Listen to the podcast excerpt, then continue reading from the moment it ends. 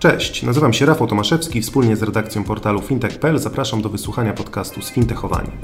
Jako pasjonaci branży fintech zapraszamy do studia ludzi kluczowych dla rozwoju tego sektora.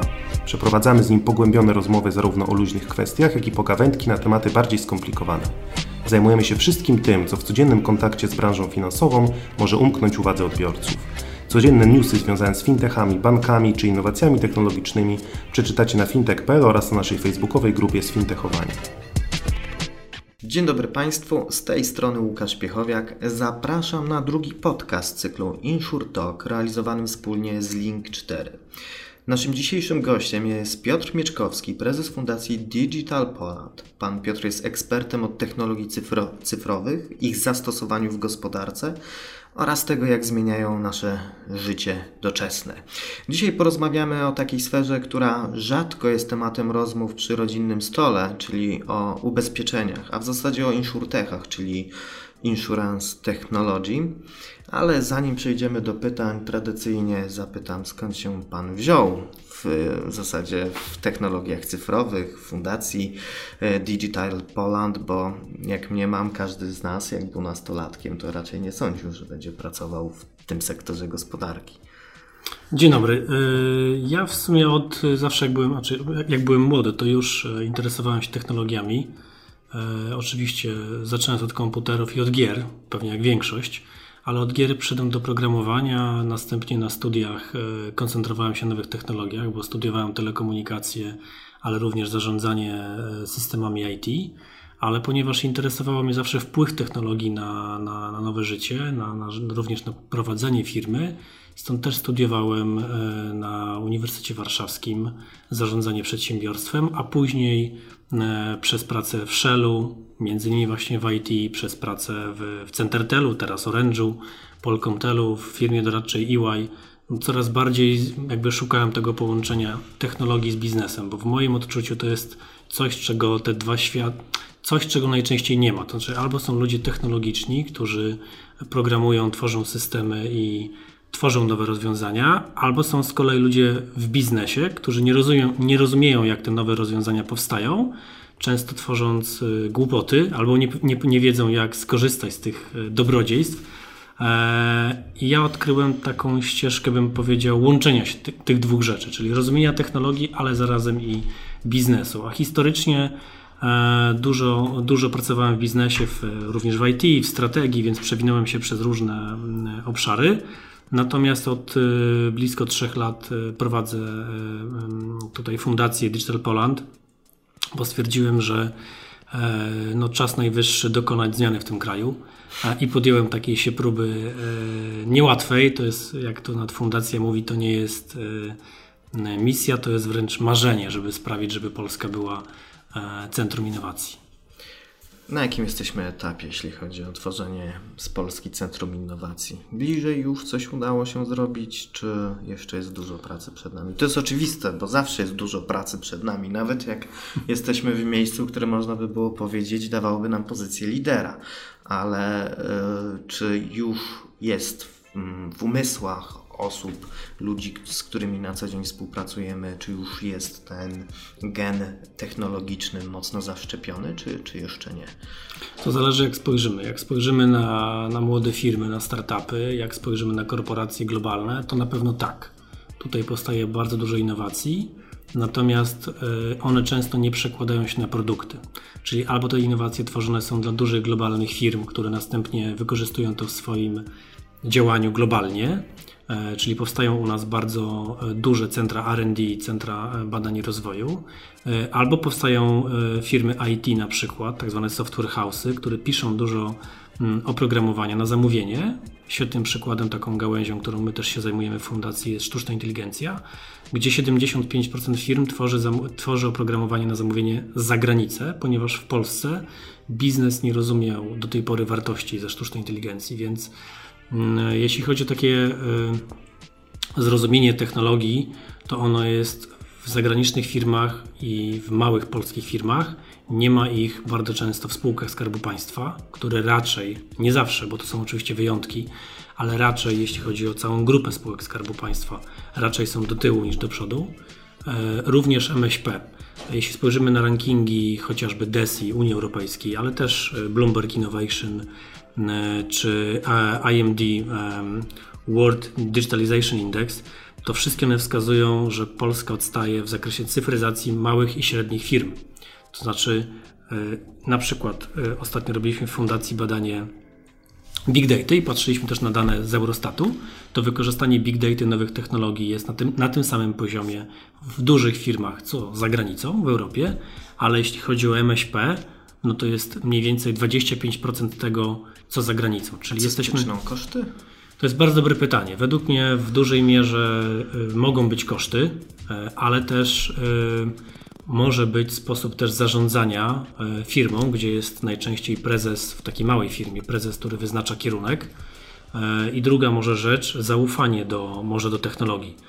E, no, z jakiegoś powodu też w, w, w moim odczuciu niskie koszty miało to, miało to do siebie. Niskie koszty pracy w Polsce powodowały, że firmy nie musiały się automatyzować, bo łatwo było zawsze znaleźć umownego studenta lub imigranta, E, szczególnie, e, że przyjechało do nas ponad milion Ukraińców, którzy wykonywali taką prostszą pracę, tak? Mogli wykonywać powtarzalną pracę.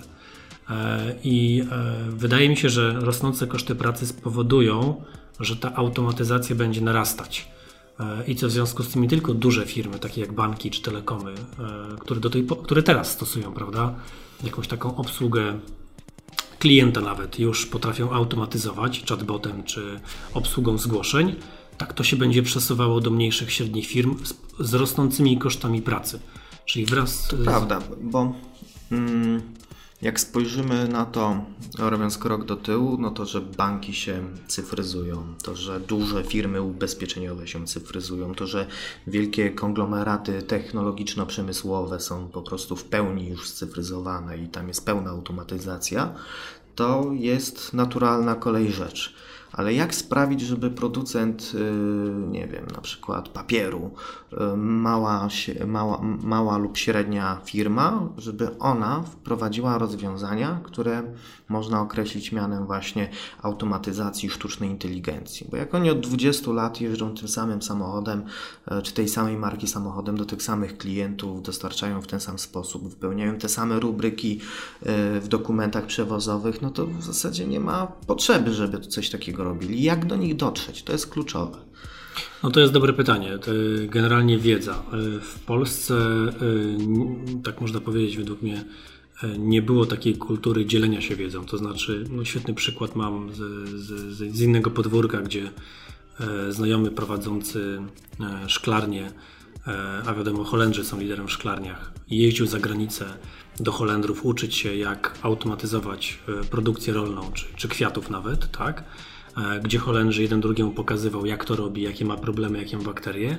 W Polsce, gdy ten kolega e, zaczął zapraszać innych e, ogrodników do siebie, to wszyscy byli podejrzliwi. Myśleli, że szukuje. Tak, lub nie chcieli wpuszczać do siebie, no bo przecież on, oni budują przewagę konkurencyjną, więc to jest taki element zrzeszania się w moim rozumieniu, zrzeszania się i dzielenia się wiedzą. Druga rzecz, że jesteśmy bardzo rozdrobnieni.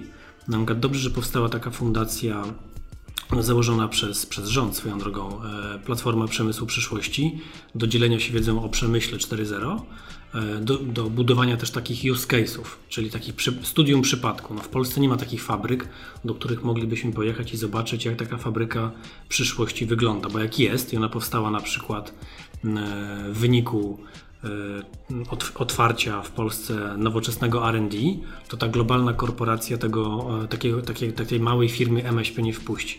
My jako fundacja e, organizujemy festiwal cyfryzacji i w nim jest taka noc. W tym roku mam nadzieję będzie druga edycja.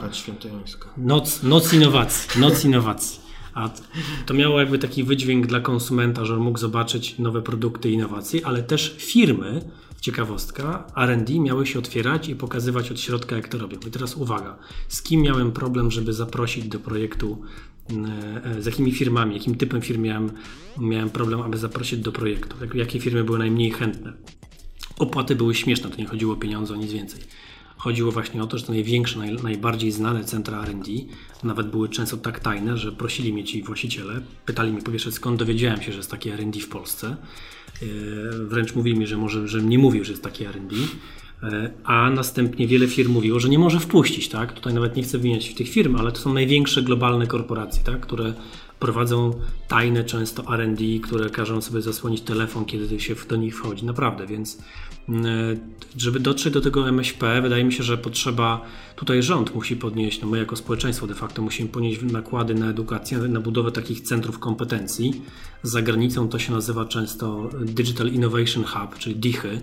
Unia Europejska dała na to pieniądze. W Polsce takie DICHY powstają, no nie, nie działały do tej pory dobrze z wielu powodów, między innymi też z powodu pewnie przetargów. Mm, często wygrywały to po prostu też e, państwowe instytuty. Mm, ale... Zostawmy ten temat, e, mhm. bo możemy rozmawiać e, godzinami. godzinami. A jesteśmy w podcaście InsurTalk, tak. więc Jasne. co to jest InsurTech w zasadzie? Czy ten InsurTech mógłby pomóc przedsiębiorcom? InsurTech to są po prostu nowe technologie w świecie ubezpieczeń. E, różnego rodzaju. One oczywiście pomogą, dlatego że one mogą pomóc jakby w trzech, czterech obszarach. Po pierwsze, mogą z punktu widzenia może ubezpieczycieli na początek, mogą e, przyspieszyć mm, procesy biznesowe w tak zwanym back office, czyli, czyli w firmie wewnątrz ubezpieczyciela, na przykład rozpatrywanie mm, e, zgłoszeń, szkód, automatyzację tych szkód mogą przyspieszyć e, kontakt z klientem, e, ja lepszą sprzedaż. takie przewrotne Natomiast... pytanie, mhm. Mm, bo ono będzie przydatne do, do kolejnego. Wspomniałeś o tym, że współpracujecie ze startupami. Mhm. Czy w Twojej karierze zdarzyło się już współpracować z jakimś insurtechem startupowym? Tak. I jak oceniasz? Czy, czy mieli szansę w ogóle zaistnieć na rynku? Oni, dobrze przygotowani? O, znaczy tak, to, to na pewno to były lata, to było parę lat temu akurat. Raz może od tego zacznijmy, że tych insurtechów nie jest dużo.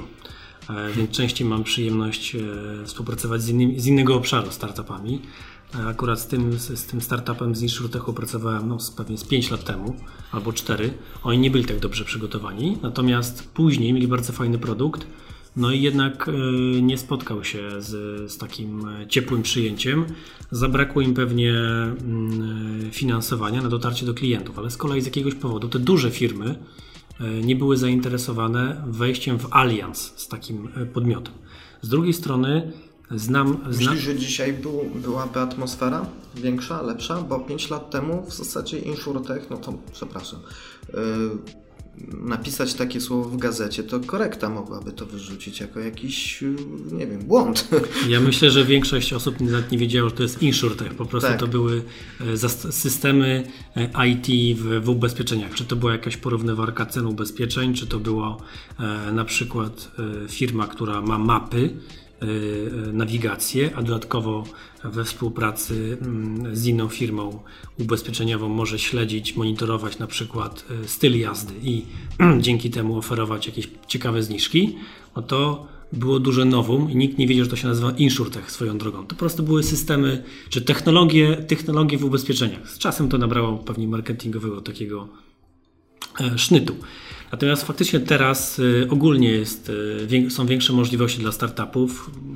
E, jest cała masa dofinansowań, wręcz można powiedzieć, że jest więcej pieniędzy na rynku w tej chwili e, niż e, startupów i startupy wręcz według mnie jeśli mają ciekawy koncept, łatwo znajdą finansowanie. Większy pro, problem według mnie jest zupełnie gdzie indziej. Jak rozmawiam z, z, funduszami Venture Capital w Polsce, również w fundacji mamy Venture Capital, E, to według mnie jest to, to zawsze mi to tłumaczono jako tak zwany łańcuch wartości, food chain, czyli ktoś inwestuje, business angel czy, czy jakiś fundusz e, inwestuje pierwsze małe pieniądze w ten startup, on sobie z czasem rośnie, ale ktoś na końcu potem to odkupuje. E, czyli tak, najczęściej korporacje, tak? czyli ten cały łańcuch wartości tak działa, że ktoś tworzy, inwestuje, inwestuje, na koniec firma się najczęściej sprzedaje. Tak, no startup jest produktem. Tak, tak. W, du, w, du, w dużej mierze tak. I, I, najczęściej właśnie kończy w rękach e, kończy w rękach albo korporacji, albo, albo na sam, giełdzie. Albo sam staje się korporacją. Tak, albo sam staje się korporacją, szukając potem już finansowania na giełdzie. Tylko tak, w Polsce giełda e, w ostatnich latach nie najlepiej sobie radzi z różnych powodów. Wręcz firmy uciekają, można powiedzieć, częściowo z giełdy polskiej, z GPW. Ja jestem bardziej świadomy delistingów, czyli wyjścia spółek poprzez wykup czy zdjęcia akcji. No dobrze, zostawmy temat giełdy, tak? bo to też jest temat na wiele godzin tak, rozmowy. Tak, więc jest drugi wątek tych korporacji. I problem jest według mnie taki, że te korporacje powoli dorastają, to się zmieniło faktycznie, powoli dorastają do tego, żeby kupować, e, wchodzić w alianse, ale kupować też e, takie startupy. No spójrzmy na inny sektor fintech, tak? Ile mieliśmy przypadków, żeby banki polskie czy zagraniczne, ale w Polsce działające, kupiły takie rozwiązania. No, ostatnio było Autenti, o którym pewnie było głośno. Trzy banki razem, jeśli dobrze się nie mylę, zainwestowały w to rozwiązanie. Ale ile było takich przypadków? Bardzo mało. Więc to, to prawda. To więc... było wydarzenie rzeczywiście, które mm, otworzyło jakąś bramę, uchyliło drzwi. Tak, tak ale powiedzieć. Tak, Bo a... wcześniej oczywiście zdarzały się mniejsze, mniejszego rodzaju inwestycje, zdarzało się, że jakiś startup współpracował z bankiem, ale żeby trzech prezesów banku wyszło i powiedziało, że będą z tym startupem teraz tworzyć nowy rodzaj usług, to było coś nowego. Coś nowego. I takich, i ja mam nadzieję, że to jest dobry prognostyk na przyszłość. To znaczy, według mnie kluczem do rozwoju insurtechu, również insurtechu w Polsce jest to, aby duże firmy, w szczególności korporacje, również spółki Skarbu Państwa, częściej inwestowały w nowe rozwiązania, w nowe spółki. Bo jeśli ktoś będzie je mógł kupić, to tym bardziej ktoś nie zainwestuje. No bo problem jest taki, po co mam jako business angel, ten anioł biznesu, tak? Po co mam inwestować w startup, skoro nikt go ode mnie później za 2-3 lata czy nawet venture capital nie kupi. Bo venture capital nie kupuje po to, żeby kupić, kupuje po to, żeby kupić i sprzedać z zyskiem. Więc pytanie, komu on go sprzeda z zyskiem. Więc ten łańcuch wartości powoli według mnie całkiem fajnie buduje się w Polsce. Buduje się, tak? Mamy PFR, który też dał pieniądze do różnych e, funduszy Venture Capital, powstał fundusz funduszy, można powiedzieć. Więc ten łańcuch wartości powoli się buduje, ale to jest w zakresie insurtechu to jest początek w moim, w moim rozumieniu. No, niektórzy żartują, że mamy niską bazę, więc będziemy obserwatorami gigantycznych wzrostów.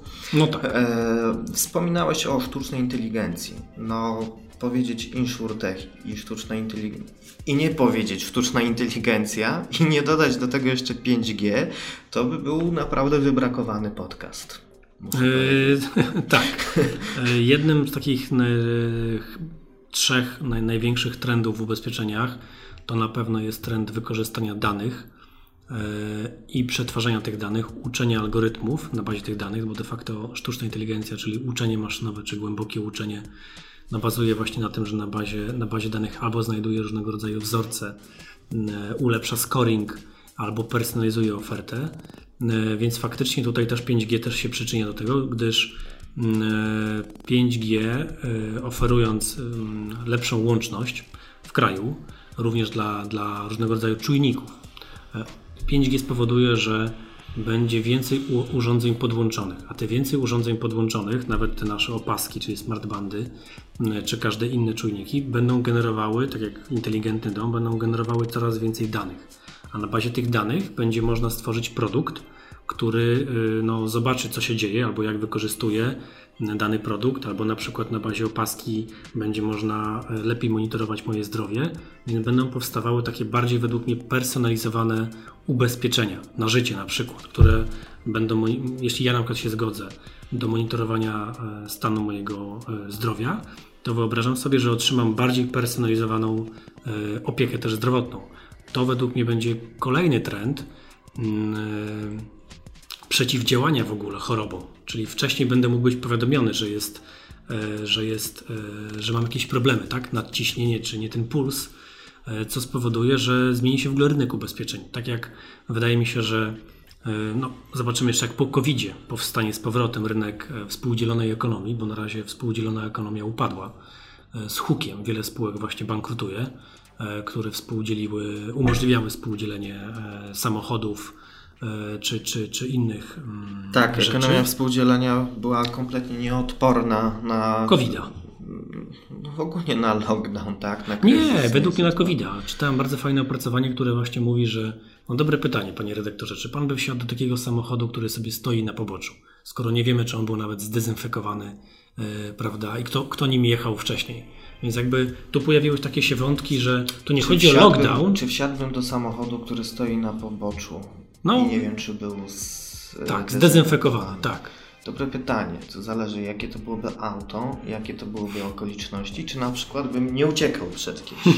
tak. No tak, ale w takim... Wtedy, wtedy bym miał innego rodzaju zmartwienia. Ale co do zasady, powiedzmy, że raczej nie byłbym skłonny do korzystania dzisiaj z, takich usług.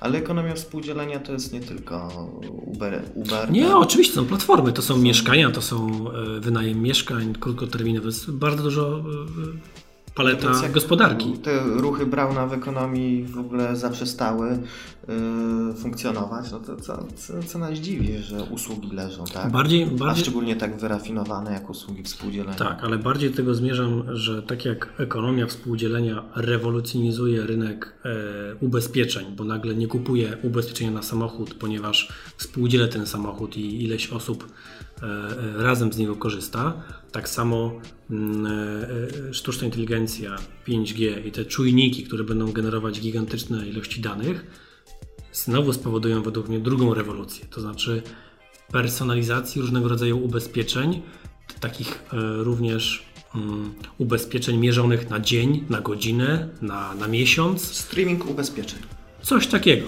No, w dużym to jest dobry skrót prawdopodobnie. Były, były już próby nieporadne też na polskim rynku, żeby taka usługa się pojawiła, yy, ale to chyba z, złe miłego początki.